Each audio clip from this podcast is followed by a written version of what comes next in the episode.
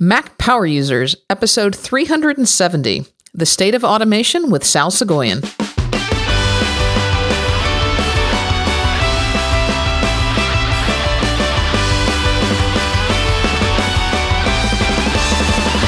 Welcome back to a very special episode of the Mac Power Users podcast. I'm Katie Floyd alongside my pal David Sparks. Hello, David. Hi, Katie. So you have been teasing this episode a little bit with our listeners, telling them that uh, we had a very special guest coming on the show to talk um, to them. And we are thrilled to have joining us uh, Sal Sagoyan, who is really the father of modern day automation on the Mac. Uh, welcome, Sal, and thank you so much for joining us. Greetings all. Thank you so much for having me on today. I really appreciate it. You know, so much of what we talk about on Mac Power Users, we, you know, we help people try to use their Macs more productively. We talk about some of the great tools that they can use to automate things on their Mac. And that is in many respects, thanks to the great work that you and your team have done. Uh, and so we owe you a great debt of gratitude. So I guess first and foremost, I say thank you. Well, on behalf of all the people uh, who did the work and put out tremendous effort throughout the years, I, I thank you for that. It was definitely an effort by dozens and dozens of really talented engineers and marketing people over years and years, since the early nineties or the late eighties actually onward, that made it all possible. And we were constantly building on things that had been done before. Just to go back for folks who, who aren't familiar with Sal's work, Sal started like us. You were an automation geek out in the world. Uh, I believe it was the publishing industry you were primarily working in, correct? Yeah, I was at uh, working in a print service bureau in Charlottesville, Virginia. And of course, when you have hundreds of print jobs coming through the door every day, anything you can do to automate the process of checking files and preparing them to go to the Linotronic is very valuable. And I started working as a beta tester for different companies who were making Quark extensions. And when in nineteen ninety-three, I saw that Apple was introducing an English-like language scripting architecture that could control applications, I was intrigued, and I bought a copy of the developer C D. And the first script I ever wrote was for QuarkXPress, and it was set the color of the current box to blue. And as soon as I saw that run, I fired all my clients, and I spent thirteen hours a day for months trying to master this new power. And that was AppleScript. Yes, it was. That was my first introduction to real user automation. And, you know, and that's something we talk about on our show all the time. I mean, we do have developers that listen to the show, but a lot of the folks that listen to our show are, you know, uh, doctors, lawyers, business owners, students, people who want to uh, make their computer do things for them uh, to avoid the tedium. And And that's why you've always been, I, you know, I just always felt like you've been kind of our man on the inside. I mean, you went from that that position of of learning AppleScript from the outside to to going hiring into Apple and, and working on it there. Uh, it was a matter of tempting fate and getting called. Okay. I, I was uh, working with my friend Joel Smith on an automation project in Atlanta. And we were riding uh, up the highway in a convertible, and I looked over at Joel and I said, you know, I'd like to become the AppleScript product manager. I'll whip that those guys into shape, and I'll really make it happen. Huh. No kidding. Sure enough, uh, Apple started coming after me, and we did this dance for a couple years before I eventually joined. And you were there for, how, how long were you at Apple? Almost twenty years. I joined in January of nineteen ninety-seven. I was uh, actually hired during a hiring freeze by the vice president of QuickTime. At that time, AppleScript was part of QuickTime it, because uh, a couple infamous personalities kidnapped the code and basically uh, took ownership of it just to protect it, and they brought me on board. And I was like one of the last hires before uh, Craig and Avi and everybody came in from Next. Yeah, and it, I had so much fun. I, I, years ago, I don't know if you remember, but you you gave a two-day course in AppleScript at Macworld, you know, back when there was a Macworld. And I, I took this two-day course from you. I had so much fun and, and hearing some, just a few of the stories that you had, you know, doing this through Apple's resurrection. It was just a, a fantastic time and, and the world's greatest AppleScript teacher. Those were quite the ordeal with two seven-hour sessions over two days. Yeah, it was quite the ordeal, but uh, always fun and always rewarding to see the light bulb go on and people realize that, yes, indeed, they do have the power to make the computer do what they want. Yeah, and and so so from the outside, we always felt like Sal was our guy on the inside. You were the guy, uh, and I don't know. I know that there was a lot of people working with you, but we got things like Automator during your reign, you know, during your watch, I guess is probably the better term. We got uh, services, you know, the contextual services, which are so amazing. We d- dedicated a whole show to that once. And then, you know, so many other great interventions coming out of Apple to help automate our, our Macs over the years. And And we all are very thankful for whatever role you played in making that happen. Well, uh, I would, I have been accused of having absolutely no morality when it comes to my technologies. I'll make any deal and uh, do anything I have to it, to advance them. And uh, I was pretty ambitious and would never take no for an answer. So uh, there are plenty of stories to tell, and it, perhaps someday Uh, I'll sit down and tell some of the inside stories on how certain features got into the O S. But I can tell you that it was definitely not planned. There was a lot of times where an opportunity would just show up and the right thing would happen at the right time. And we would connive and figure out a way to actually get it into the O S. Well, thank you. Thank yeah. you. yeah. Um, uh. Anyway, uh, but, but now you're not with Apple anymore. You're out with us. And and I think that in some ways, that might be the best possible result for those of us on the outside, because um, having you work on the outside of Apple now may be exactly what we need to, to push automation to the next level. And we were thinking for today's show, having you on for the first time, that we'd like to talk generally about the state of automation on the Mac and iOS and and how people can get rolling with it right now and and what the future of this stuff is on our on our various platforms. Oh, absolutely. Uh, the Mac has been the outstanding platform for automation for decades. It's unrivaled in the power that is available to you. Most people aren't aware of the depth and the variety of the automation tools that you have built in, the things that you can do yourself, the tools that you can create yourself are phenomenal and they're numerous.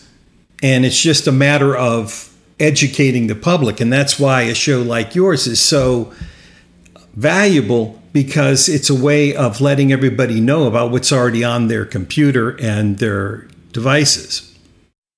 So, so just let's look at the Mac for a minute, and um, and let's talk about that. So, somebody who's listening to this show, who's not a programmer, who doesn't even have Xcode installed on their on their Macs, what are the various avenues of automation you see for someone like that right now?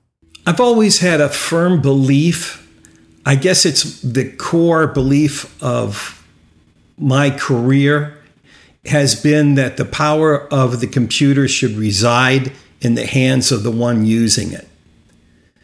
And that power is manifested in a variety of ways.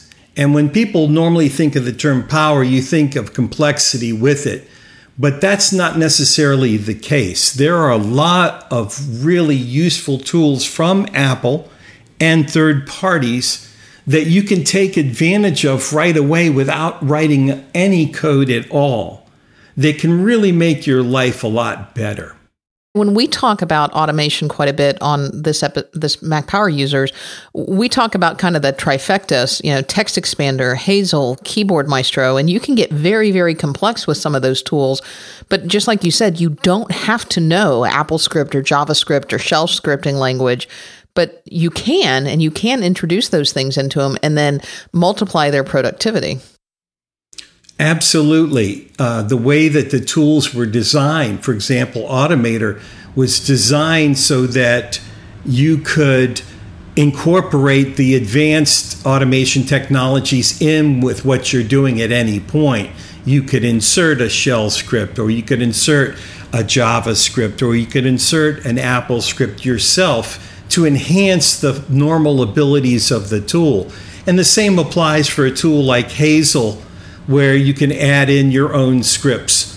A lot of really great automation tools and applications that incorporate automation always provide a way for you to add on to what they are offering. So to begin, to get back to your your question of, well, what's available for somebody that doesn't know scripting languages? Well, then you, to begin with, like the trifecta that you mentioned, are excellent third-party tools to begin with. Hazel's a wonderful tool for setting up uh, workflows and uh, tasks that happen automatically or triggered at certain events. Uh, Automator is, from Apple, your first step for automation.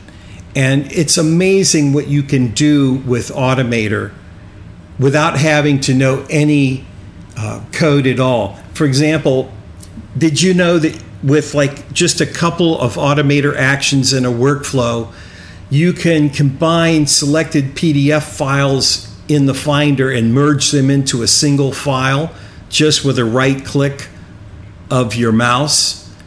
Did you know that those are things that you just built in, and then you let other developers build on top of them?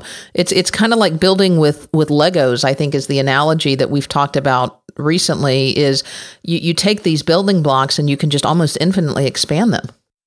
Absolutely, and that's the way it should be. It should be like a, a really easy to use uh, Rector set or Legos or something where it's just a matter of you're creating an automation recipe. You know, the you you when you create a, a soup, you follow certain procedures. Like you'll go cut the carrots, cut the celery, cut the onions, mix them together in a mirepoix, add them to a broth, add in other items, cook, and then serve.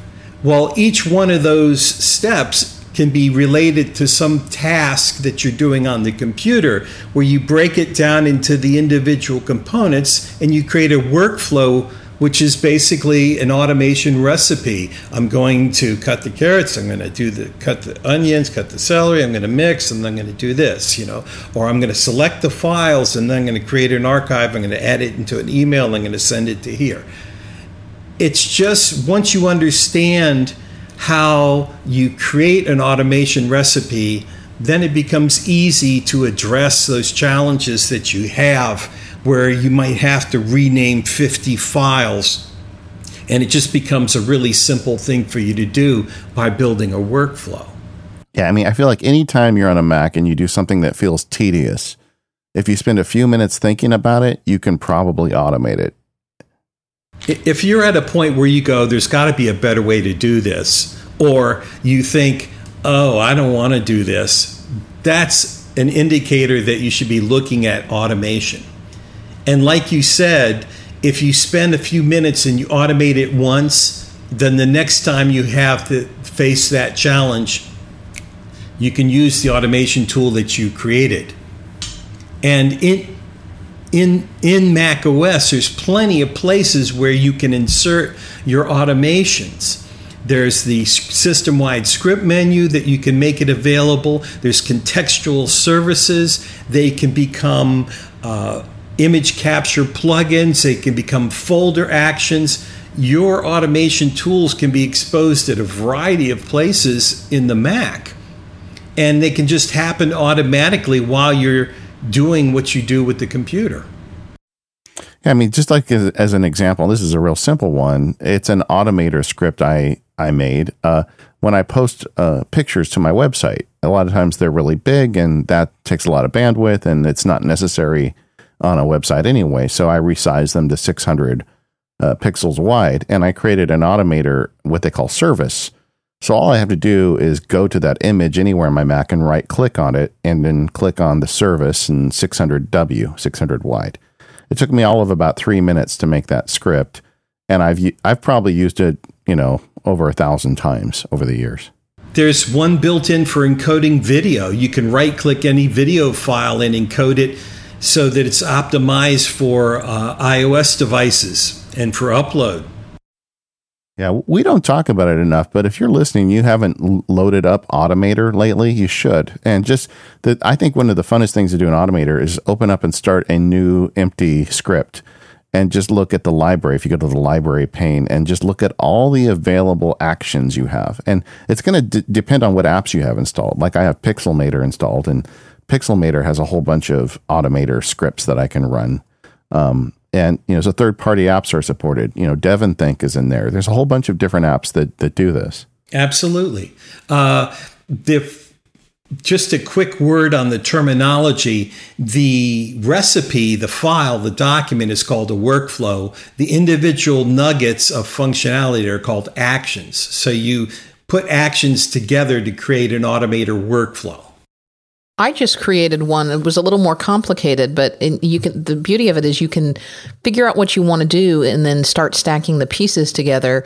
You know, I'm an attorney by day, and one of the things we do all the time is draft documents in Word, and then we want to stamp them as draft and send them to people as P D Fs to look at. But we want, you know, draft stamped all over them so that nobody takes these and, you know, tries to file them or do something with them. And I thought there's got to be a way to resolve this doing using Automator. And so one of the first actions I looked at was to take a Word document and to convert it to a P D F. And I think I actually used an AppleScript that I found uh, to do that using a in there.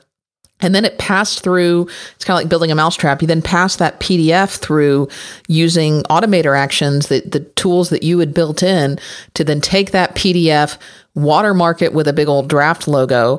You know, then I would rename it and, you know, put it somewhere else where I typically upload files to clients, and and boom. And something that, you know, wasn't that big of a deal, but when you did it ten times a day or on ten different documents got very repetitive, is now as easy as a right click.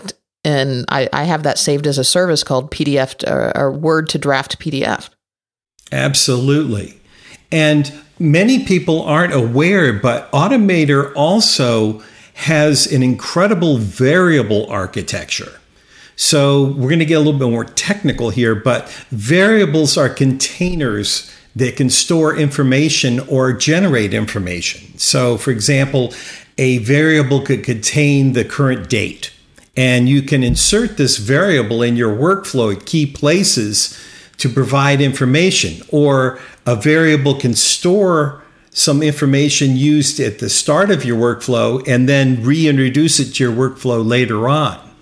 I have a, about a twenty minute video on how to use Automator variables on the Automator website.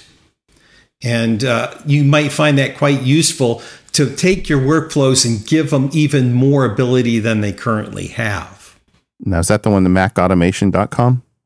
Yeah. If you're in Automator, if you launch the Automator application and you go to the application menu within Automator, you'll see that there is a menu option under the application menu for display Automator website.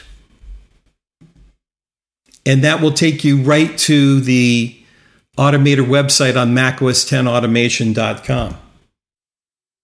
Yeah, um, it is super useful. Like uh, just one more example. We could probably use these all day, but like when yeah, I... We have done a whole show on automation, David. I'll, we should put a link to that in the show notes. It's been, it's been a little while now. Yeah.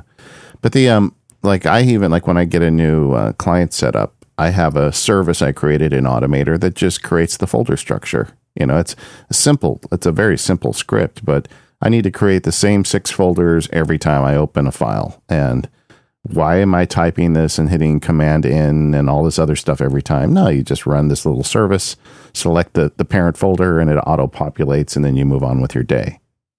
an automation doesn't have to be a big thing. It can be something simple that you just do all the time. What what, what are some what are some of your favorite tools with uh, with Automator? Some of your favorite um, workflows you've created?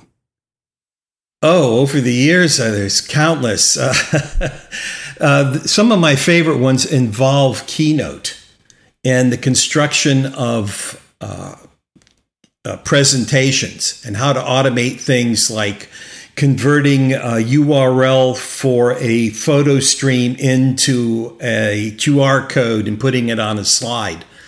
Uh, const- pre-constructing uh, an entire presentation outline based upon the type of presentation that I needed, whether it was a sales or if it was going to be internal.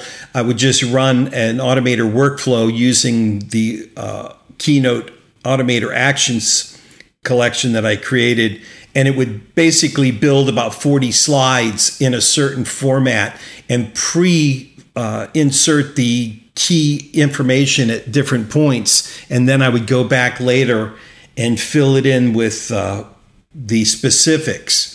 So I, that was one of my favorites to use Automator for, was just to, like, you know, as a product manager, you make presentations all the time. So to make it easy for me to develop a new presentation, maintaining a certain quality and style was an effortless process using Automator. That was a favorite.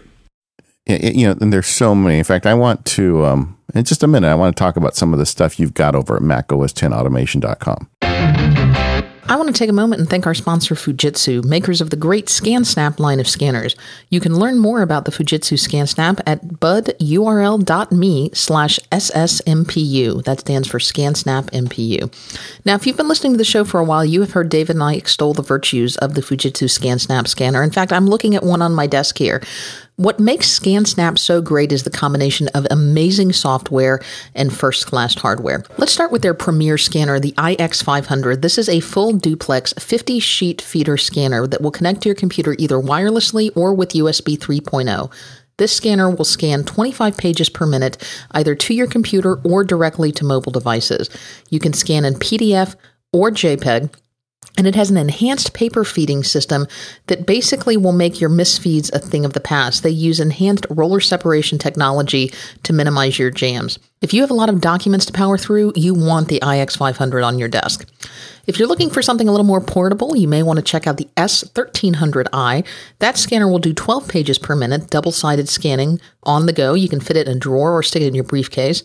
Or for the ultimate in portability, check out the I X one hundred. This will scan a page at three hundred D P I in five point two seconds and will fit in a glove box, briefcase, or backpack. It weighs only fourteen ounces and can be U S B powered. But the thing that makes these Fujitsu line of scanners so great is the amazing Fujitsu software. They have dual scan capability that will scan small documents at the same time. You can also scan documents larger than legal size and then automatically stitch them together using the Fujitsu software. Their scanner includes O C R software, and they can scan to many cloud services, including Dropbox, Evernote, Google Drive, and more. You can set up profiles for single scans, batch scans, photo scans, just about anything you want to do, and you can use their custom software to organize business cards and receipts. You can learn more about this amazing line of scanners at budurl dot m e slash S S M P U, and thanks, Fujitsu, for your kind support of the show. So, Sal, you created this website. We've talked about it before, Mac O S X automation dot com, and I, I read the X because that's how people are going to get to the site. Um, but, uh, you, this was not developed by Apple. In fact, it's got a bunch of disclaimers on it that it's, you know, uh, as a service to the, um, automation community. Tell us a little bit about creating that site and the types of resources that are available there. It has an interesting history to it. Uh, when I first got to Apple, I was uh, the product manager for AppleScript, uh, or automation at the time. And part of my responsibilities was maintaining the uh, public AppleScript site. There used to be, you know, apple dot com slash AppleScript. There was a top level domain for AppleScript. And I personally maintained that site. And I made sure that there was, you know, interesting content. I made sure that people knew the things that we were working on, that there was customer examples of people like themselves using automation and succeeding with it. And I maintained that site for many years. And eventually Apple decided on taking a different path with their uh, apple dot com.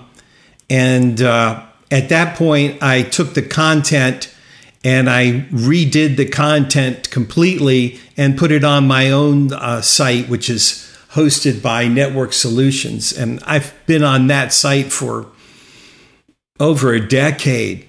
And my goal was just to provide the same level of, of information for customers because they needed that. And it was really hard to find uh, a niche within the corporate Apple because a professional user or a pro user or a motivated user like your customers and your listeners uh, fit a certain niche that's really tough to address. I mean, Apple has a great developer site, and they provide lots of really technical information for developers. And then they have a beautiful, gorgeous, helpful, informative consumer side where you can find out about their new products in a really attractive way. But there's a, a real demand for that middle area of, you know, I'm not just a beginner. I want to know more. Where do I go? And so sites like MacScriptor and mac O S ten Automation are were created to answer that need. And I've maintained that site. And Apple pretty much was fine with me doing that because you'll notice that there's really no advertising on the site. And I never really used it to push an agenda other than just giving people automation tools for free. The more people use automation, the better it is for everybody that automates. And that's been the goal of mac O S ten Automation. And now it's really broken into a whole series of sub-sites like iWork Automation, Photos Automation, Config Automation, Dictation Commands dot com. There are a lot of sites within the mac O S ten Automation umbrella that address specific topics and issues and applications.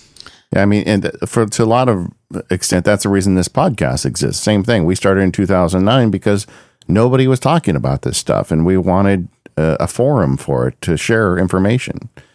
And um, and really, I, I strongly recommend anybody listening to check out mac O S ten automation dot com. We're going to go ahead and put it in the show notes, as well as some of these other sites. But I, I really like the way that you've done it over the years, Sal, because as you create interesting automation Uh, tricks, like the stuff in iWork is really powerful.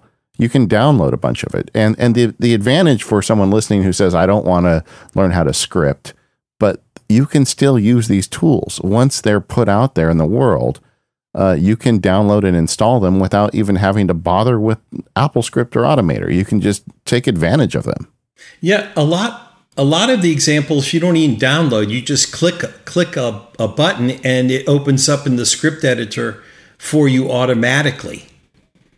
Uh, that was a, a technique we developed and pioneered uh, for AppleScript. It's it's one of the few cases where you're allowed to embed uh, things into a link and have it open up on your computer in a secure fashion. It gives you a preview of it first. You look at the actual text of the script, and then you choose whether you want to convert that into a script, and then you have to compile it, and then you have to run it. But it's an easy way to get the code of the script instead of trying to scrape a web page or copy and paste and getting missing characters and things like that. On all of my sites, you can just click a link and the script will open up for you so you can start using it right away. It's great. And it's just such a, a resource as you start clicking through these links on the website, whether it's specific Automator workflows you're looking for or a better way to do your Keynote or, you know, the Photos tools are super powerful. Um, this is all great stuff, and it's just sitting there waiting for you. So I recommend everybody look into this. Right. Now, uh, that's we've so far been talking about, you know, Automator and the easier to approach tools for automation. Uh, but we don't want to miss talking about some of the real fundamental powerhouse of getting really specific and powerful automation done through AppleScript, AppleScript Objective-C, and JavaScript for automation as well. We need to mention those too. Yeah, and, and I want to talk about that because I think there's some confusion about those different tools and, and what is the most appropriate tool for the the different problems people face. So so let's just talk generally about AppleScript for a minute. Um, where do you see AppleScript fitting in at this point in time as an automation tool? Well, when you're talking about AppleScript, uh, people often mistake AppleScript for Apple Events. There's an underlying communi- communication architecture built into the Mac since System seven. It's called Apple Events, and it's a way that applications can receive queries and communicate information. So it's like making a phone call to the Finder. Instead of clicking a menu manually and then selecting something, it's like a way of calling the Finder team and saying, I want you to make a new folder. And this invisible messaging system has allowed applications to communicate with each other and send and receive information between each other. But in addition, it's allowed people to write scripts that get translated into these messages so that you can control the applications. These are called the Open Scripting Architecture, O S A. And AppleScript is one of the O S A languages. AppleScript was designed as a follow-on to the HyperCard language that they were using at the time. And they wanted it to have an English-like language that could be used to control all the applications and the operating system. And I, I felt like, can I just say for a second, I felt like such a boss when I learned how to program HyperCard. I mean, I because I, I, I learned how to program in BASIC and I had done all this stuff, but HyperCard allowed me to program a Mac, and it was...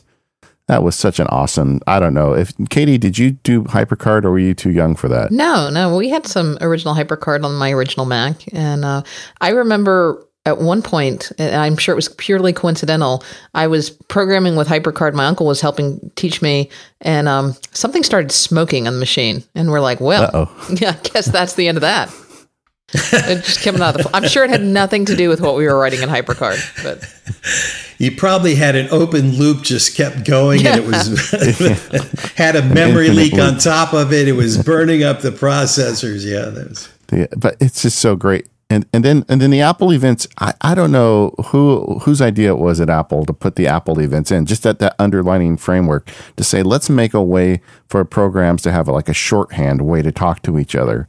But that's what makes all this stuff possible. I feel like I'm not even sure our show would exist if it weren't for the existence of Apple events. Uh, I'm not sure that Apple as a corporation would exist without Apple events. And the same for a lot of customers who have tens of thousands of Macs at their businesses. They're all automated. A lot of the processes of Apple at Apple are all automated with Apple events. And using AppleScript, AppleScript Objective-C, and JavaScript for automation, which is a another Apple event uh, O S A language, all the major processes that get done are automated. Generally, when you're in a corporate environment, if you have someone sitting at a computer, it's costing money.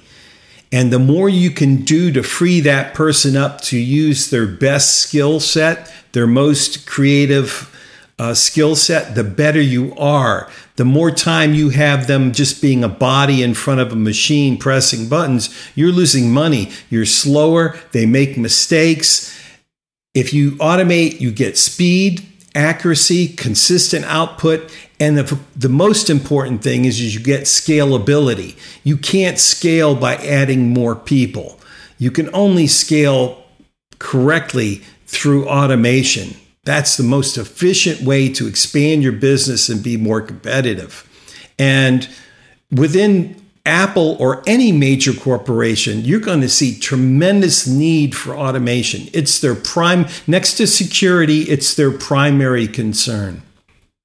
Well, it, even like uh, when you look back to the dark days of Apple, you know, when they were suffering, um, a, a lot of people will have argued that the reason the company was able to stay in business was because all of these print houses and the publishing industry had had these automation tools built with, with their Macs that it made it too hard to replace them. I was privy to many uh, corporate meetings where the thing that kept the Mac in the room was the automation. That, uh, you know, once you automate a process, you don't want to give that up, because the alternative of going back to doing it by hand or trying to recreate that process using some other tool, it, it just becomes too daunting. And automation is, is breeds loyalty, because it's just so rewarding and so powerful and so productive. Well, I, I got I took us off on a path when you said HyperCard, so I'm sorry. but uh, let's, let's get back to AppleScript a little bit. And so, so AppleScript is a way you address those Apple events. Yes. So, for example, you know, you can tell the Finder make uh, make new folder, and it will create a new folder on the desktop for you. So, AppleScript was designed to have uh, a basic set of verbs like open, close, print. Uh, make, uh, delete, basic set of verbs and, and, and a, a basic set of nouns. And then the nouns would be the things in your application, like an image or a video or something. And it was very much like see Jane run, run Jane run.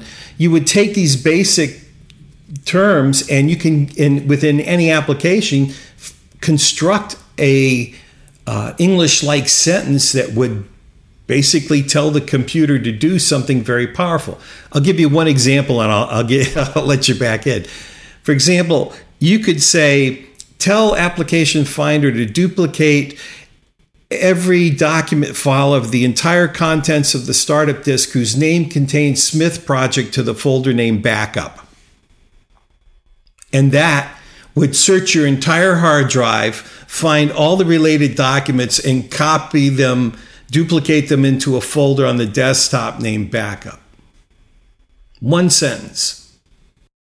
Yeah, it, it, and, and it's interesting because when I talk to programmers, they're not, a lot of times they're not big AppleScript script fans, because they're used to talking in in programming languages like C, where things are a lot more rigid, whereas is um, AppleScript is more loose. And I think for people that listen to this show, that's the advantage of AppleScript. I, I had someone write in, because I talk a lot about Hazel, and they said, I want Hazel to tell me when it's filed the gas bill. Can it just say I filed the gas bill, like verbally say it? And I said, sure, you just make a, an AppleScript in Hazel. It's got a, a function for that, and just type say and put whatever you want to say in quotation marks. And then they wrote me back, because I didn't, is that all you do? I'm like, yeah, because AppleScript, to make your computer talk, you just say say and put it in quotes, and it's a lot of fun. But yeah. it, you're pro, you're programming. Don't worry yeah. about it. Yeah. It's okay.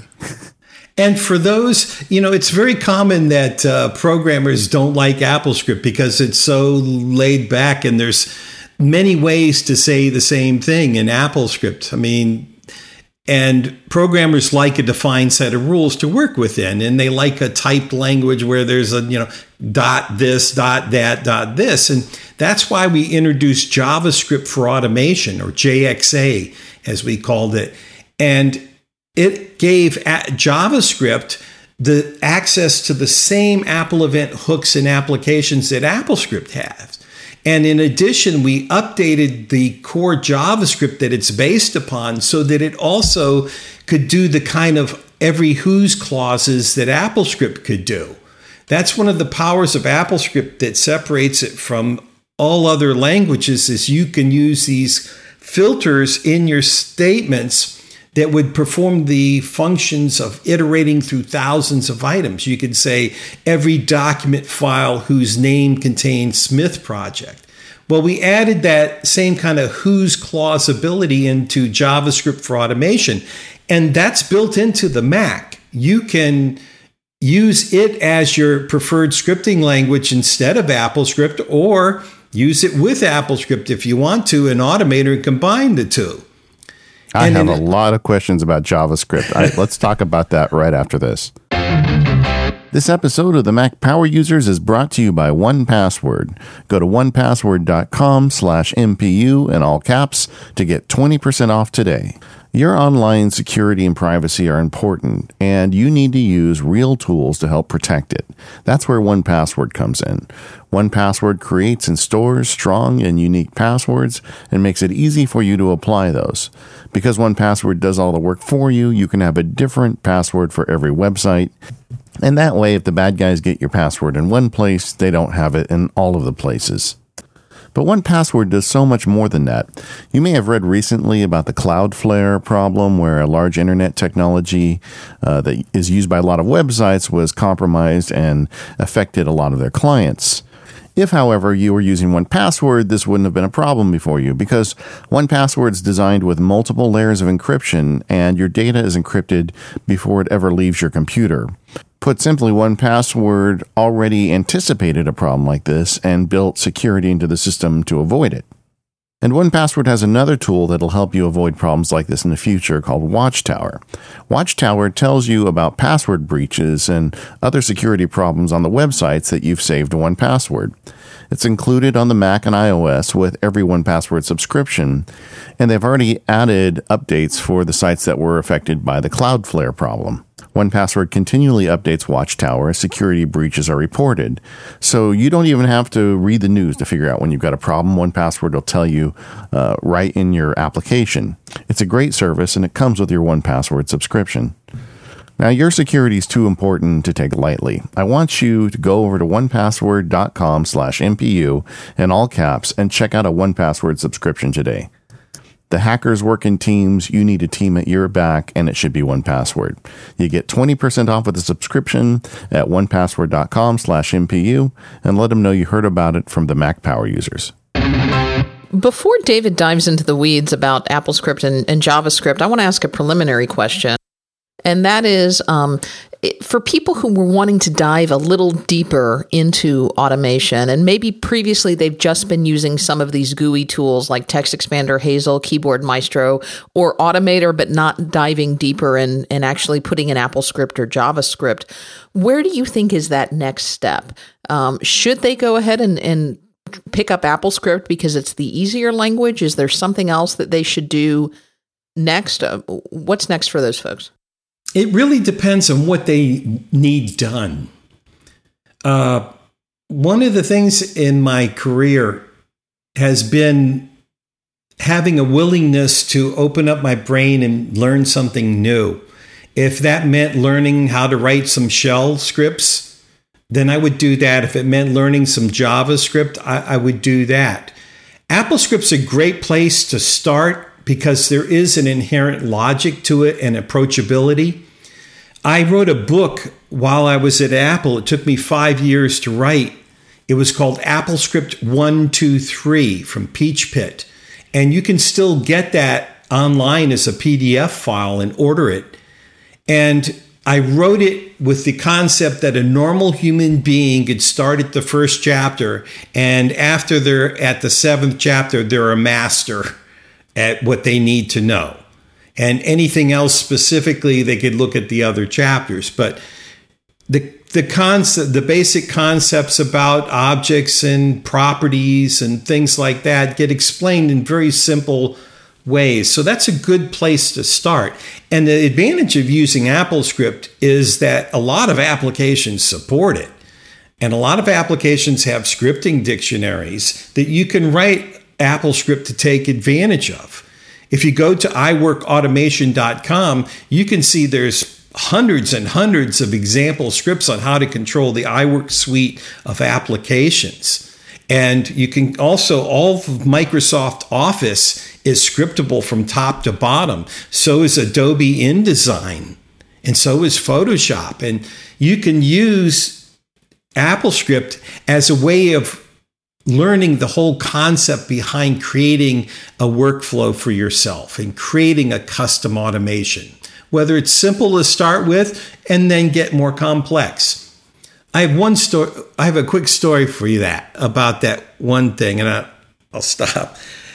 I got a degree in music from Berkeley in Boston, And it was back in the late seventies when I was I, I graduated. But I had uh, a, a teacher there that was particularly profound. It was Larry. His, his name was Larry. And I, I've always been a big fan of Benny Goodman and swing. And I was listening to Benny just cook through this uh, riding high solo, just wailing right through it. And I said, man, how does this guy do this stuff? You know, and my music teacher told me, he goes, look it, it's basically the whole concept behind language, where you have words and you put the words together to create sentences. He goes, if you listen to what Benny's doing, he has these motifs, and the way that he's putting them together is like speaking a sentence. So anything that's complex can be broken down into smaller things that are put together. And that's the whole principle, is you learn the basic little functionalities, and then for your workflow, you start combining those. And as you develop as somebody that automates, you develop a library of these little motifs that you've created over the years of copying a file or, or changing the formatting of a paragraph.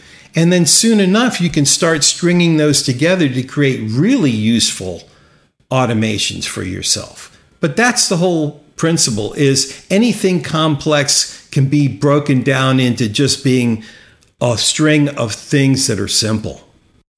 Yeah, and I was just going to say, I would second the uh, AppleScript one two three book as a user. After taking your class, I, I bought the book, and there's a bunch of AppleScripts I've written based on what I learned in your book. I mean, I've got one that, for instance, will grab the icon file out of an application, because I write about this stuff. I'm always trying to get the the icon uh, image that I'm going to use.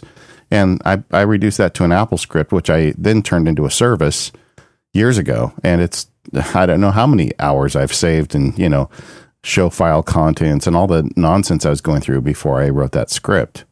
That's the story of automation. I I have seen the most amazing things happen with automation. Uh, just phenomenal time-saving things. Even... even at, at companies that you would not think that would be pertinent to them to would come up with automation. I was once fortunate to work with uh, a friend of mine in New York uh, with Showtime, Dirk Van Dahl. And I visited Dirk in New York, and I was looking at how they were producing the on-air menus, you know, those little twenty-second things of, next, Bob discovers America. And it would have like a little video background for that particular channel. And it would have the text and the of the movies coming up and the times and this voice overlay. And he walked me into this room, and there was four people sitting in this room back to back.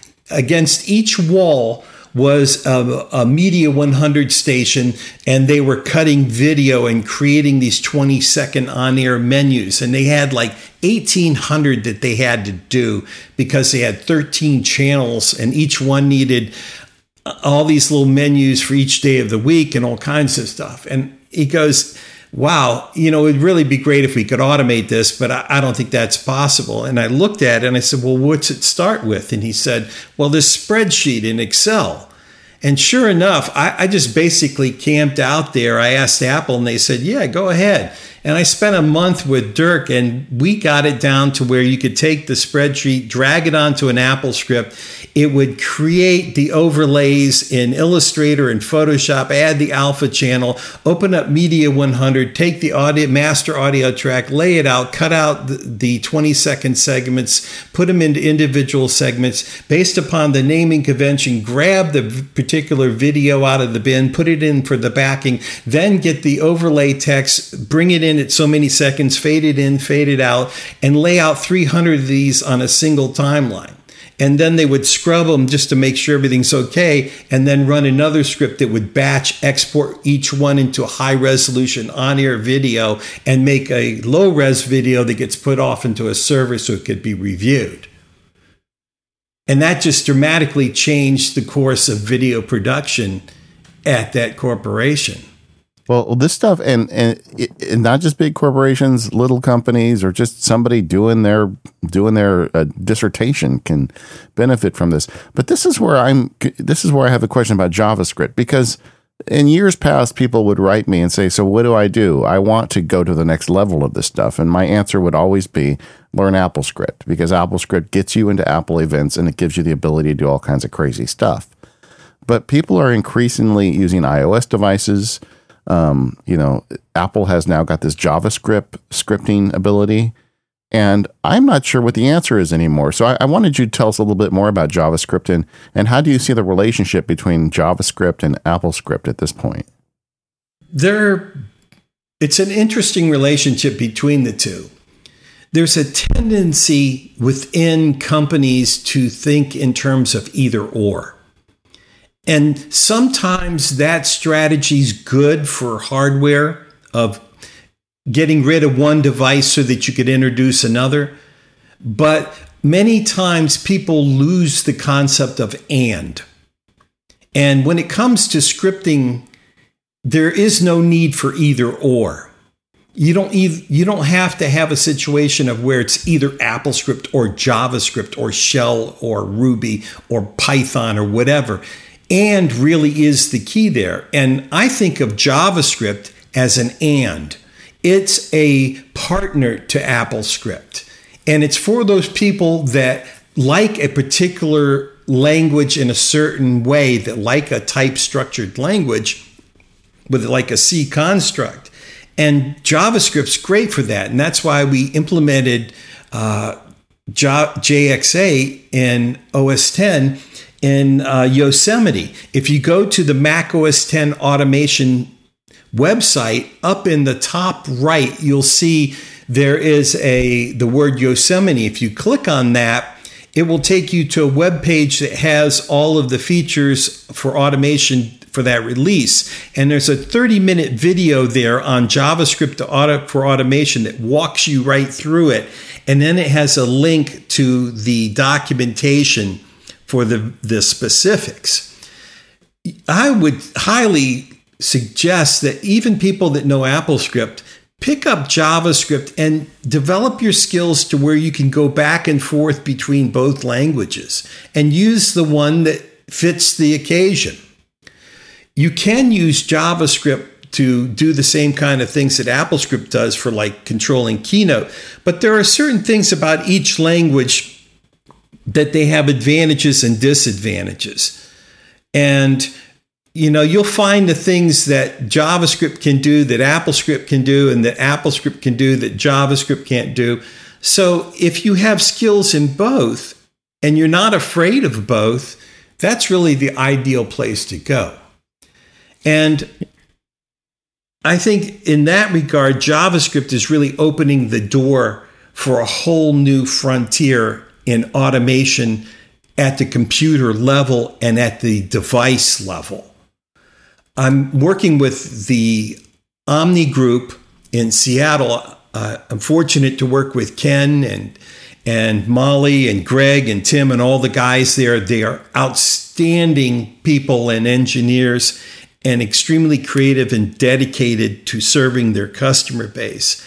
And one of the things that they're working on is implementing a JavaScript automation in their applications that's cross-platform. And by cross-platform, I mean both macOS and iOS. And for the first time, you can do object model scripting between their applications and within their applications using JavaScript on iOS. And I got to tell you that as I'm working with this, it is such a hoot to be able to click a button and just watch my my iPad just go crazy.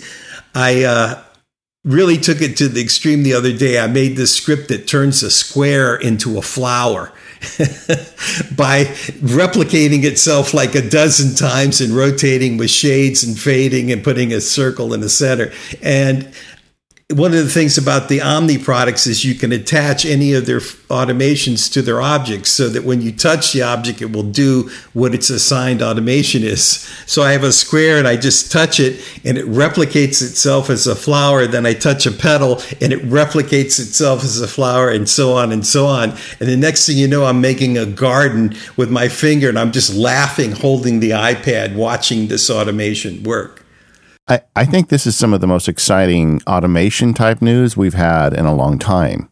Um, it, it's called OmniJS. So it's the Omni Group has their own flavor of JavaScript, for lack of a better word. And um, and now that Sal's on the outside of Apple, he's helping them to put this in place. And gang, this is, you can go to, um, uh, in fact, uh, Sal has a website. It's called omni dash automation dot com. You should, you should definitely go check it out. But we're in early days of this, but Um, I fell into a hole with this yesterday for four hours where I was gonna, I was gonna be doing some work and I had all this stuff I was gonna do, and Sal's like, "You really should go check this website out." So I went in there and I was trying to script and I was having a great time. But this is this is really powerful because it, the problem we've all been worried about is we're increasingly using iPads and iPhones to get work done. And we we we want to double up on our scripting. We want to double up on our automation. If we if we figure out a way to do something, we want it to work everywhere. So uh, the Omni solution is, look, we're going to write a scripting language into our apps. So you can activate this on your iPad, on your Mac. There's even a way to do it from the web, where, and Sal's got samples of this on the website, where you click a button on the web and it goes and launches the relative Omni app and does things like makes a flower. That heat map you did with the map of the United States was amazing. Yeah. And it's JavaScript. It's JavaScript core. So the effort that you put into learning J X A on the Mac, you, it's just a small step to, you know, use JavaScript over on the Omni apps on iOS as well. It, it's always useful to learn as much as you can and to think about and instead of or. You know, learning some AppleScript is not going to prevent you from learning the tightness of JavaScript, and learning the tightness of JavaScript is not going to prevent you from learning the funky, you know, sofa in the rain kind of thing of AppleScript. They're they're very powerful. And there's one other language I want to make sure that I mention today, and that is the most powerful language I know on the Mac is AppleScript Objective-C. It was created by uh, Chris Nebel of the uh, automation team, and what it did is it basically took all of the Objective-C frameworks and exposed them to your Apple scripts. So your script could call into anything that the applications could call into. All of your foundation frameworks, ImageKit, all of those kind of things that were never accessible before through scripting suddenly became part of AppleScript. So AppleScript Objective-C is a really incredible language. And if you want to play with it and learn it, the best way to do that is to get the P D Fs written by Shane Stanley and to use Script Debugger that has built-in support for AppleScript Objective-C and writing that as well. That's for the heavy-duty lifting. If you really want to write something that is extremely powerful, that has all the f- abilities of a scripting language, but also all of the abilities of Cocoa, AppleScript Objective-C is it. It's the power tool. It it also allows you to like up the U user interface because you're going through the Xcode interface builder. And um, I, I was looking at using that for some of my scripts just because I wanted to do play with interface builder. Oh, yeah. Well, it doesn't have to be an app. You can write app. We put AppleScript Objective-C in the normal script editor. So you can write just regular scripts that run from the script menu that also use AppleScript Objective-C. And they also have the ability to talk to applications like Keynote and Word and all those things. And AppleScript can also can communicate directly through the command line, through the do shell script command. So as a... It is the ultimate duct tape. You can do anything you want with AppleScript Objective-C. You own the computer. I, I always felt like, for me, because I'm not somebody, I, I've always been a nerd. I've been programming computers since I was old enough to get on my Schwinn ten speed and ride to the Radio Shack, you know, you know, and, um, but I've never had the time to, to, you know, I think it's a discipline. If you want to become a computer programmer and make apps, it's, it's a full-time job to do it right. Um, but I've always felt like, on the flip side, automation is something anybody can do. And you can have a lot of fun with it without making it a full-time job, and also increase your own productivity. That's that's always been my kind of angle to all this stuff. And um, and I really I agree with you, you know, that the the true ninja step is when you get Objective-C involved with um, AppleScript, and and you can really make some remarkable stuff happen. Yeah, exactly. Again, it's about and. I mean, you know. Uh, As a scripter, I learned I learned AppleScript. AppleScript was my language. I never really learned Objective-C. But once AppleScript Objective-C became a reality, then it was a matter of just opening my mind and being receptive to the whole concepts behind Objective-C and how to incorporate that with what I already knew. And it just ends up expanding you as a person, and expands what you can do, and expands how rewarding the automation tools you create can be. So I always encourage people to think about and instead of or. Do you, do you see any relationship for Swift in uh, scripting at this point? Well, Swift, is, its function is n- not really designed as this uh, scripting language. It's, you know, a programming language. The two, hmm, I have to, I, the intersection of the two has not come to fruition as of yet. This episode of Mac Power Users is brought to you by Squarespace. Enter offer code M P U at checkout to get ten percent off your first purchase. Make your next move with Squarespace. Squarespace lets you easily create a website for your next idea with a unique domain, award-winning templates, and more. Maybe you want to create a website. Maybe you want to create a portfolio. Maybe you want to create a blog. Squarespace is an all-in-one platform that lets you do just that. There's nothing to install, no patches to worry about, no upgrades needed. You don't have to worry about any of that stuff. Squarespace has just got you covered. They have award-winning twenty-four seven customer support if you need any help. They let you quickly and easily grab a unique domain name, and you have access to all of those award-winning templates that are beautifully designed for you to show off your great ideas. I've been using Squarespace to host my own website for years, and when I needed a website for my business, I chose Squarespace. I know several people in my industry who are spending hundreds of dollars a month on websites that can't even hold a candle to my Squarespace website, and it's just ridiculous. Squarespace plans start at just twelve dollars a month, but you can start a trial with no credit card by going to squarespace dot com. When you decide to sign up, use offer code M P U to get ten percent off your first purchase and show your support for Mac Power Users. Thanks, Squarespace, for your support. Squarespace, make your next move, make your next website. Just getting back on the, the JavaScript, AppleScript, the, the various options available, I think one thing someone would ask is, you know, what is your target for the automation? And something that I've been thinking a lot about lately is, where does, for instance, because I'm doing a lot of stuff on iPad lately, and I want scripting to come over. Like, that's one of the reasons I'm so excited about what Omni is doing. Um, does AppleScript make sense for somebody who wants a script for iOS at this point?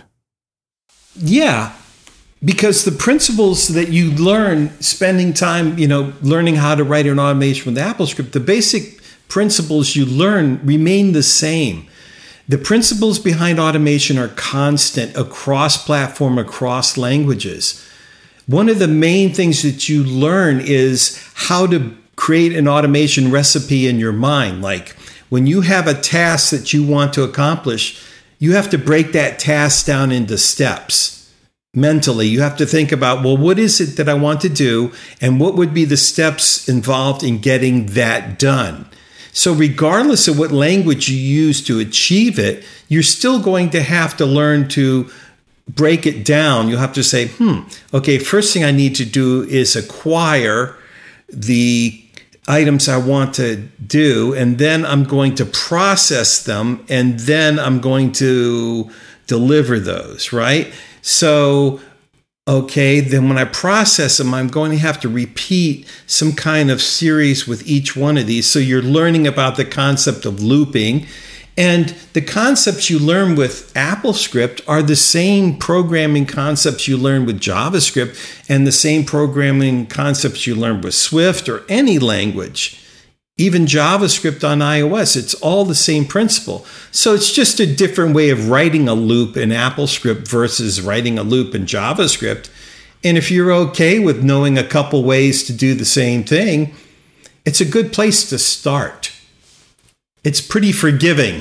The other thing I love about AppleScript is because so many of those entry-level automation apps we talked about earlier have AppleScript components to them. Some of them have JavaScript too, but they all have AppleScript. So um, once you learn your bag of tricks with AppleScript, um, you can drop those snippets in just about anywhere on your Mac and use them. Oh, yeah. And, you know, so uh, I wrote an article recently for Mac Stories about the difference between extensions as automation versus user automation, how you know, people sometimes tend to, to get uh, confused on that. They might think that an extension is a replacement for user automation, and it, they're absolutely different things.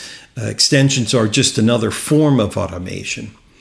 And on that article, I took this uh, example where I uh, create a content in Keynote, and I have an AppleScript version and a JavaScript version.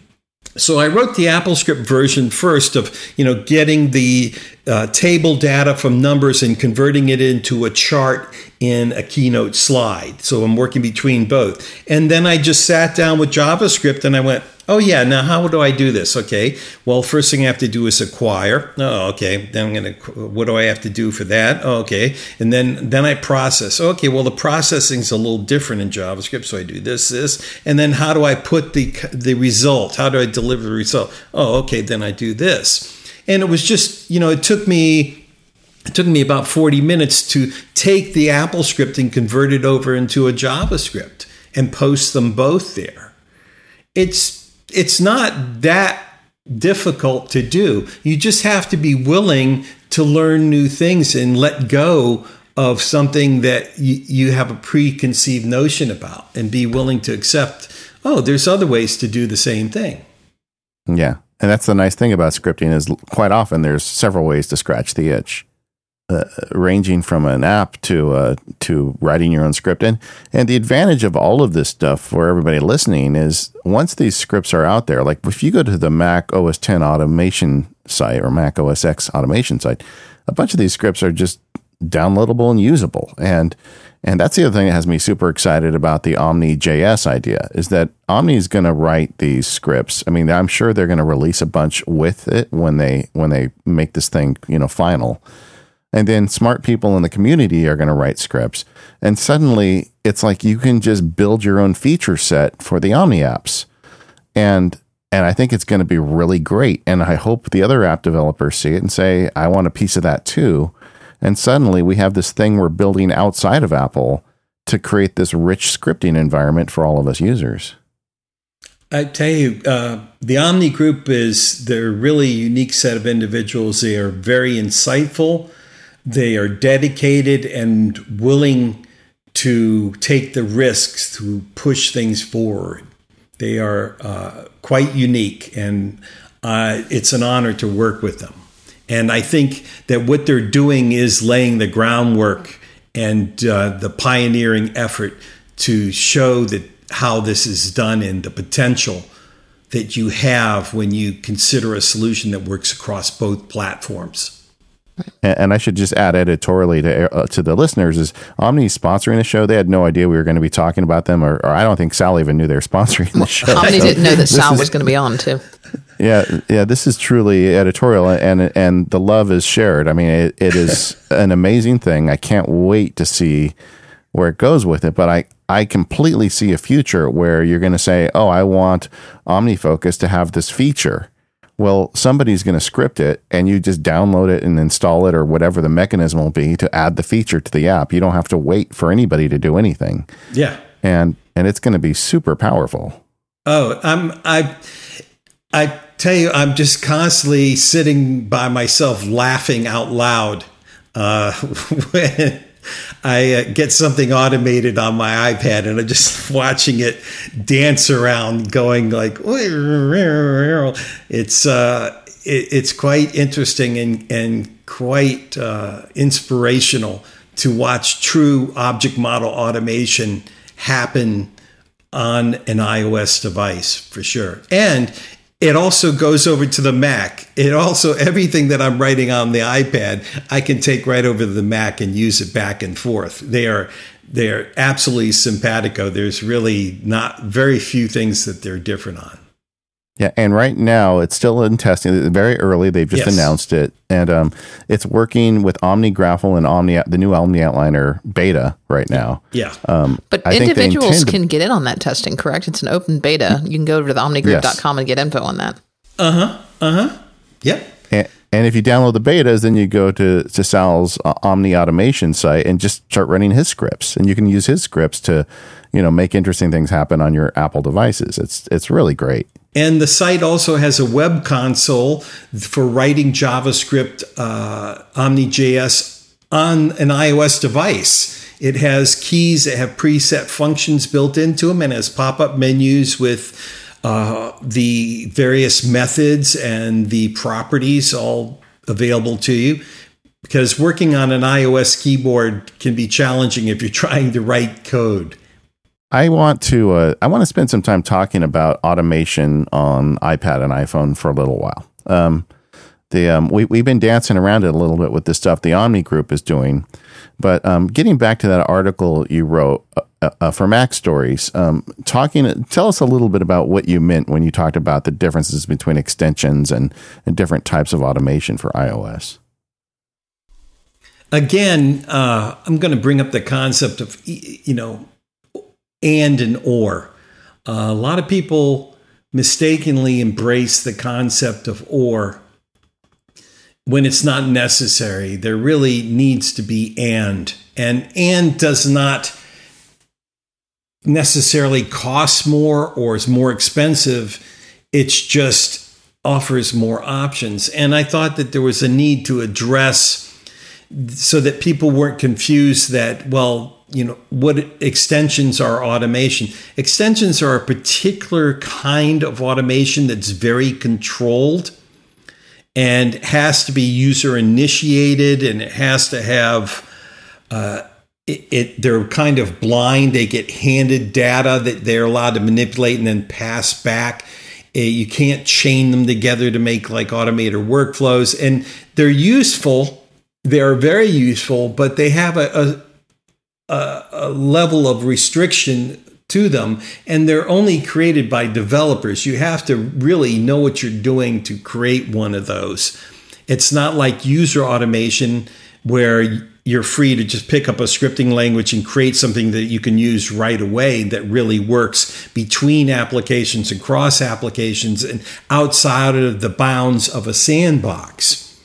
And, and like an example of this would be when you're in a, in the Photos app and you hit the little sharing button and you send your photo to an extension for some third-party app to apply a filter. Yes, it's a very, exactly. It's a very confined, I mean, a, a user is not going to change that process. You get right. what you get. Right. And it works within the security confines of sandboxing. The One of the most powerful things about automation on the Mac, and the reason that it's so powerful and, and used so well, is the way that Yvonne and his team and the automation team decided how automation would work in a secure environment. On the Mac, the operating system itself actually runs the automation. If you're an application and you want to run a script yourself, then you're limited security-wise as to what you can do. You can script yourself, But when you want to script another application, then you have to have an entitlement that allows you to do that. However, your application can, can host scripts that the user has put in themselves that can control any variety of applications. And that's because those are run by the operating system itself. Automator and the script monitor that run the AppleScript scripts and the JavaScript scripts, those are run within a specific system architecture. And that's why they're allowed to do anything without having to deal with constant approval and permissions and all those kind of things. They operate at the user level of authority. And in order to be really useful, an automation has to act like you. And it has to be the equivalent of you doing something yourself with your level of authority. And when you take that level of authority and you make it too granular, then the usefulness of the automation tool is reduced because the user has to be involved constantly in approving and in setting up and all the other challenges that go with that level of security. So the Mac is different than iOS because the Mac has this architecture that allows automation to exist as a user. On iOS, you don't have that. So extensions really work on iOS as a way of, of peering in occasional functionality between applications. So if I have an application that creates a Q R code, I can use that in my Photos app as an extension. And that's nice, and that provides some useful functionality, but it's not the same equivalent that user automation does of, here's the, everything this application can do. I'm free to choose the way I want to use it. And by the way, I want that application to talk to this one the same way. So it's, you're looking at conceptually two different things. And I don't think that they have to be or. It can definitely be a scenario of inclusion where you have the best of both worlds and it's done securely. This episode of the Mac Power Users is brought to you by OmniPlan by the Omni Group. Head over to omni group dot com to learn more. OmniPlan is the Omni Group's project planning software, and if you're listening to me and you're thinking project planning software and turning your brain off, I want you to stop for a minute, because project planning software is just not something you use to build a fifty-story building anymore. Project planning software is so powerful and also so easy to use, especially when it comes from the Omni Group, that you can put it to use in a lot of different ways. As an example, I had a client recently that we were working on a, a complex contract project that required negotiations with several parties and several different phases of planning. As we were starting the project, I realized that the client was going to have a hard time kind of keeping up with what I was doing and why I had to wait at certain points and why I could take action at other points. So I went ahead and set it up as an OmniPlan. So here was a little OmniPlan I created that just involved like four people. And the idea behind OmniPlan is to make it something that easy to use that you can spend just a little bit of time and make something for four people and make it work. So I set up this great little OmniPlan. I shared it with them. It showed all of the milestones and exactly how we were going to get this thing done. It laid out the critical path in a way that was beautiful to look at and easy to understand. And the client loved it. They had a great experience. When we had delays, they could see that it wasn't my fault. And when we got moving, they were really happy to see how that worked as well. I updated the, the project plan and OmniPlan a few times as we made it through the project. And when we got to the end, the client told me that it was one of the best experiences they'd ever had working with a lawyer. And I know it was partly because of the work that OmniPlan did for me. So uh, take a minute to think about how you could use OmniPlan in your life. It's the software is powerful, but also easy to wrap your mind around. The software looks great. It's always getting updated, of course, because it's from the Omni Group. Most recently, they just got Touch Bar support. If you spend time working with other humans, go ahead and download the trial to OmniPlan. I'll bet you'll be surprised how many uses you can find for it. And let me know what you're doing with OmniPlan. To get more productive with OmniPlan, head over to omnigroup.com slash OmniPlan. And thank you, Omni Group, for supporting the Mac Power Users. Sal, before the break, you were talking about putting an and on the iPad and the iPhone. I want an and so badly. I want an and so badly.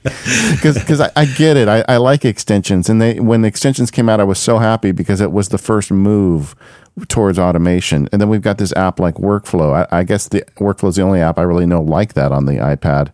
But I, I get a taste occasionally on how I can can improve automation on iOS, which I desperately want. Um, you know, what what else are we going to do on the iPad and iPhone to kind of get the kinds of power that we have on the Mac? Or is that something you see happening? I can't talk highly enough about Workflow and the guys that developed that and what they have done with the resources that they have available and how well they've integrated it, how attractively it's designed and implemented, and the power that it has.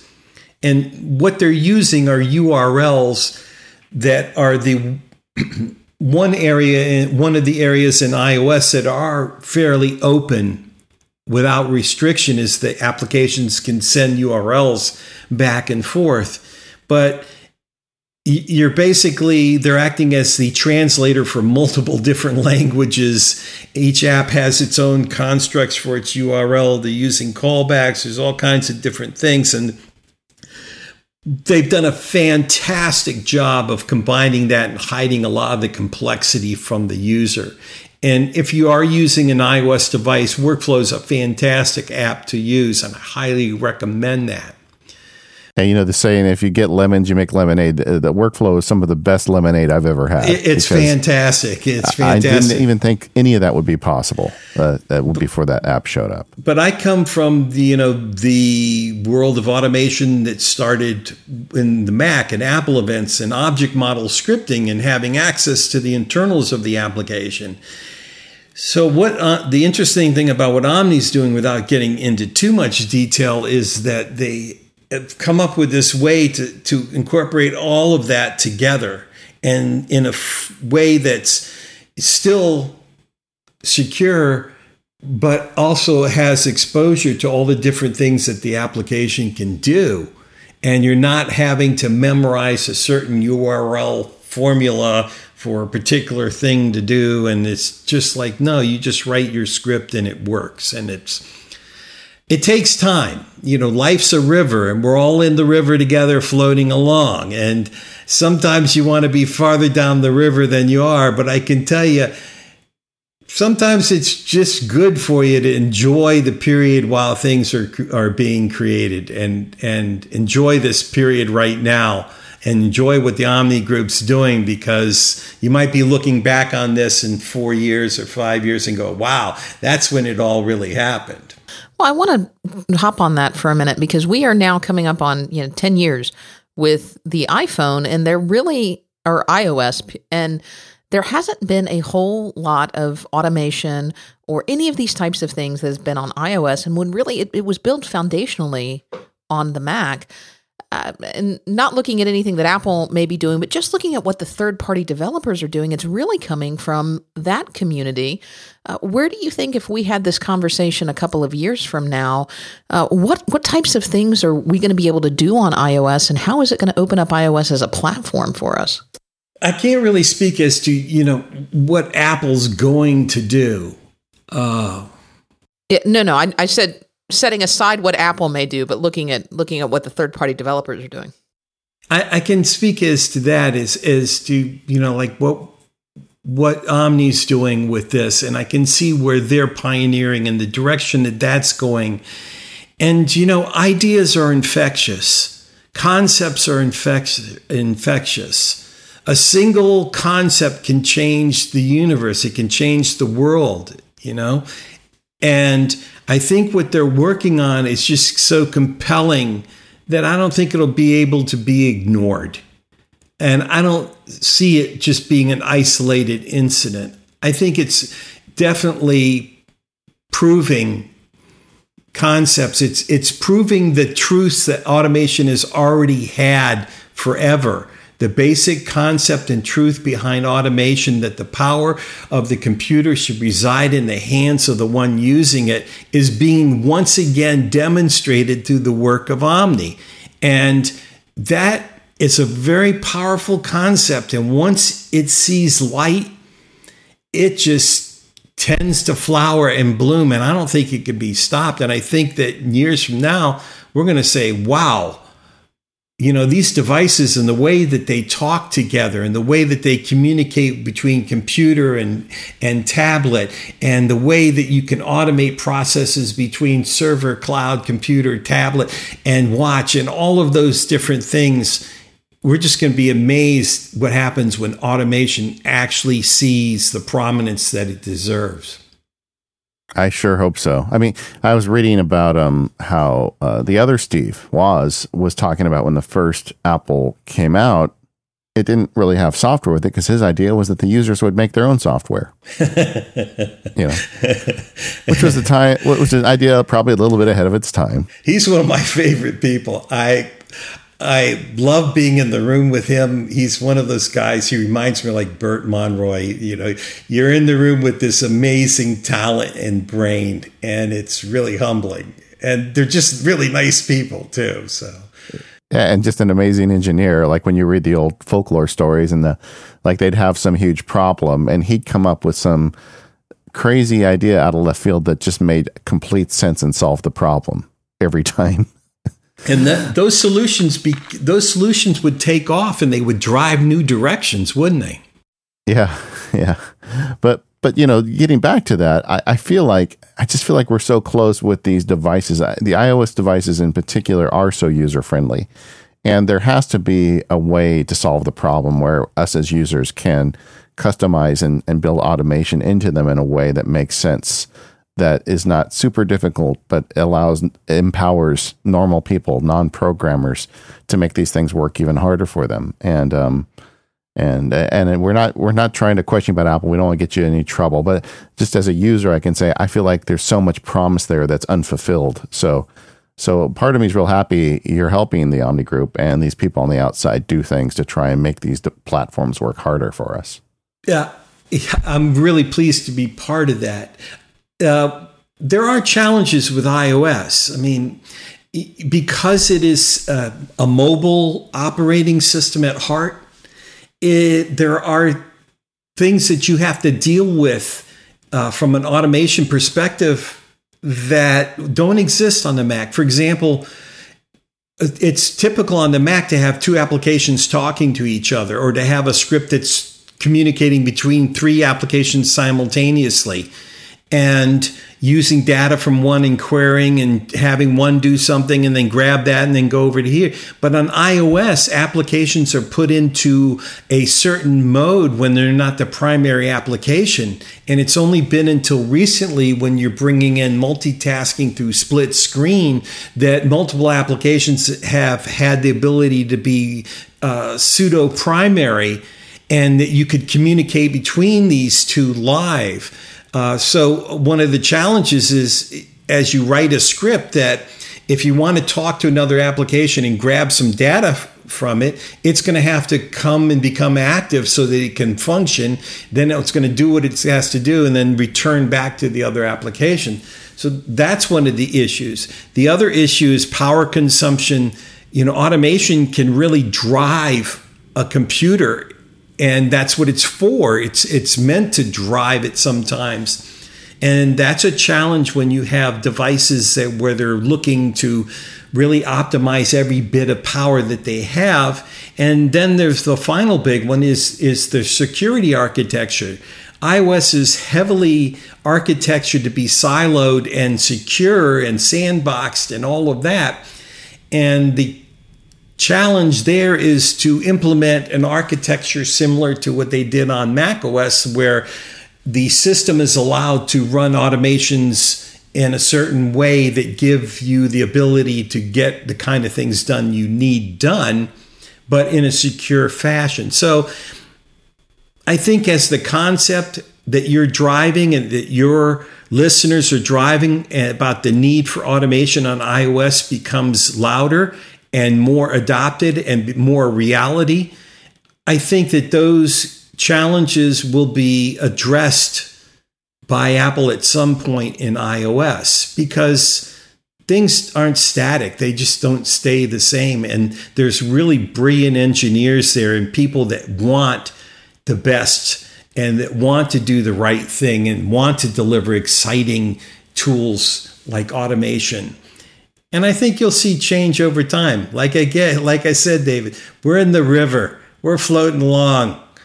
It's going to take some time, but we'll get there. How can people listening to the show who are interested in this stuff, you know, make their voices heard to Apple that we want more of this on iOS? Every way you can.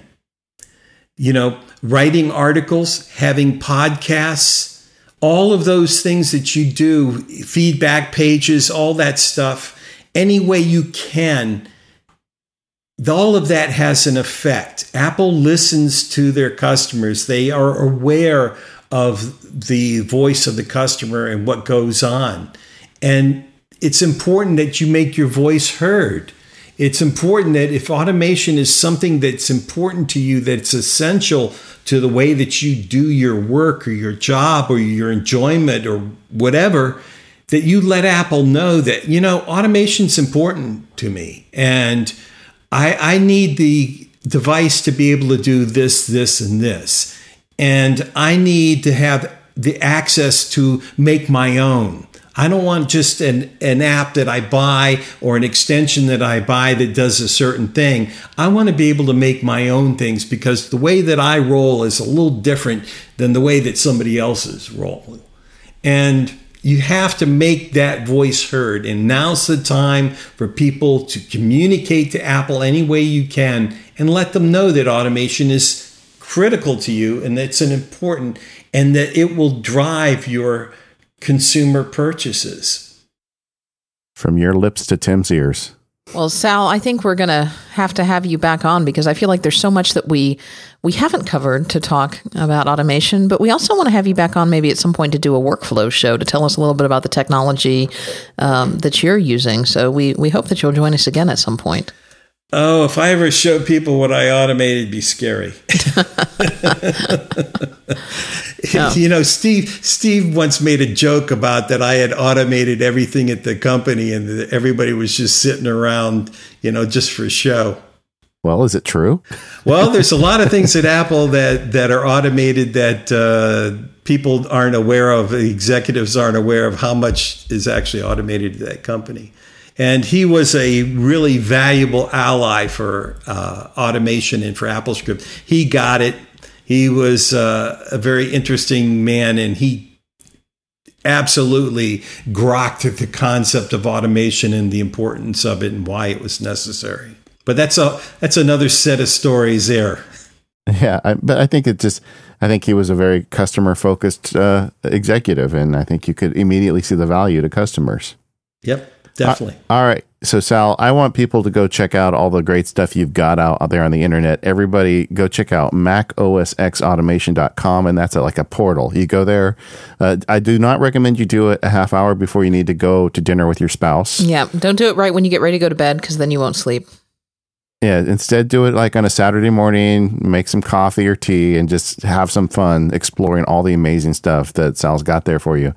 And this Omni thing is, I am super excited about it. And it's Omni, I th- believe it's omni dash automation dot com. Is that the correct That's correct. U R L? Yeah. Yes. Yeah. Go there and uh, and you can, he's got the links there. You can go download some of the betas of some of the Omni software and you can, you can activate them. I mean, the idea that I can make a script that can take like an Omni outliner list and then turn that into an Omni focused task list and then export that to a project in OmniPlan. I mean, this stuff is completely doable if this all takes fruition the way it looks like it's going to.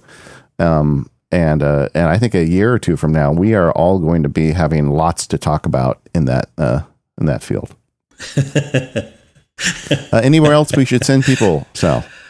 Uh, again, I, I'd like to mention Script Debugger for those that, that want to write uh, AppleScript and AppleScript Objective-C. It is a fantastic application for writing scripts. It is really, really good. And anything by any documentation by Shane Stanley, there's links on Mac O S ten Automation. He documents AppleScript Objective-C in an easy to understand way. He, it's fantastic. One of my idols for sure. And Mac Scripter is a great website as well. And if you just want something that's like, wow, I didn't think of that, uh, check out dictation commands dot com. It was a project I work on where I combined automation and speech. And you'll be, just watch the video page there, and I think you'll be intrigued, and maybe that will trigger something else in your mind as well. But thank you for having me on today. It's been a joy hanging out with you guys. I'm sorry if I just like talk like crazy, but I don't get a chance very often to talk about this stuff and how much it means to me and the community. Well, we will give you a platform anytime you want to talk about it, Sal. So just let us know.